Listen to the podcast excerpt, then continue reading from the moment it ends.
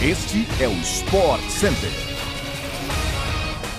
Saudações, fãs de esportes! Estamos chegando com mais um podcast do Sport Center, programa que chega para você sempre de segunda a sexta-feira, às 6 horas da manhã, além, claro, daquela nossa edição extra às sextas à tarde. Aqui quem fala é o Bruno Vicari. Venha conosco porque tem mais um podcast comigo e com a minha companheira Glaucia Santiago. Bom dia, Glaucia. Bom dia, Bruno. Beijo para você, beijo para quem está conosco neste podcast do Sport Center. E a gente lembra, nos encontramos também diariamente pela ESPN e no Star Plus com o nosso Sport Center. Hoje são 4 edições ao vivo. 11 da manhã, 4 da tarde, 8 e 11 e meia da noite. Sobe o som e vem com a gente, o nosso podcast está começando.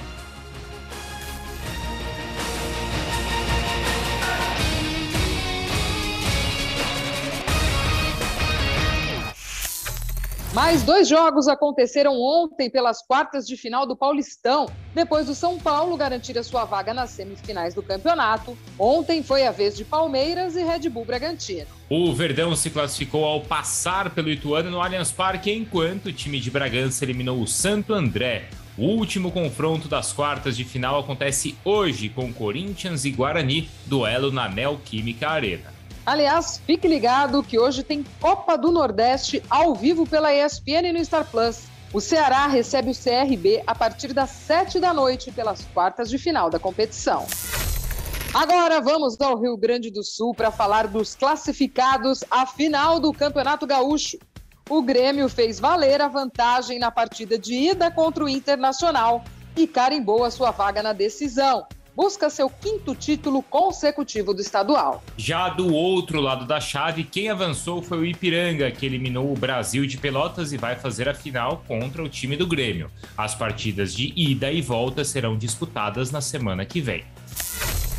Mesmo com uma suspensão na justiça, as eleições presidenciais da Confederação Brasileira de Futebol foram realizadas ontem no Rio de Janeiro e Edinaldo Rodrigues foi eleito para o cargo. O mandato definitivo vai até o dia 23 de março de 2026. Rodrigues foi candidato único na eleição após o vice-presidente Gustavo Feijó desistir de concorrer. A votação de hoje, no entanto, tinha sido suspensa na véspera pelo Tribunal de Justiça de Alagoas, o que deve ser motivo de disputa nos bastidores nos próximos dias. Por conta da realização da eleição, a CBF vai ter que arcar com uma multa de R$50 mil e deve recorrer da decisão para que Edinaldo seja definitivamente presidente da entidade máxima do futebol brasileiro. Caso a liminar do Tribunal Alagoano não seja derrubada, a CBF pode levar o caso ao Superior Tribunal de Justiça.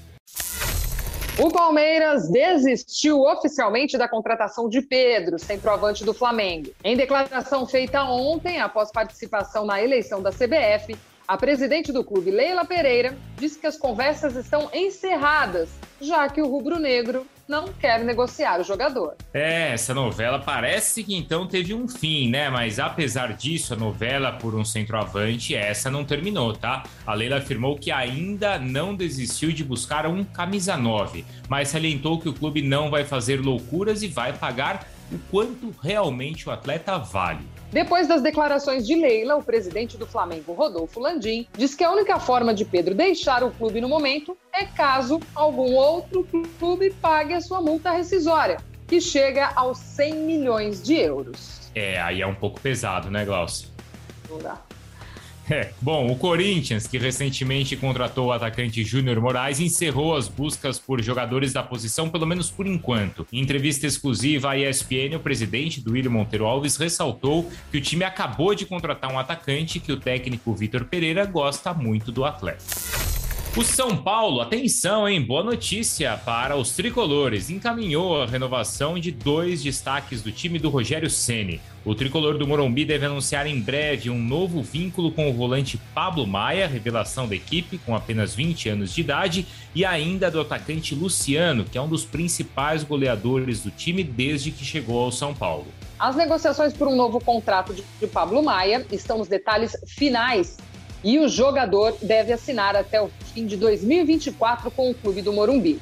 Já no caso de Luciano, o atacante conta com metas de renovações automáticas em seu atual vínculo com o tricolor, mas o São Paulo se antecipou e ofereceu um contrato até dezembro de 2024. Luciano chegou ao Morumbi em agosto de 2020 e desde então tem 32 gols em 84 jogos pelo São Paulo. Ele foi o artilheiro do Brasileirão em 2020 e também marcou o gol do título paulista no ano passado.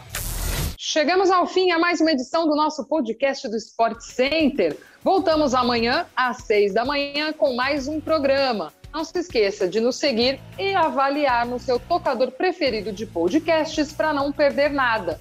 Bruno, muito obrigada pela parceria mais uma vez, meu amigo. A gente se encontra por aí. Beijo grande para você. Valeu, Glaucia. Até a próxima. Bom dia aí para todo mundo.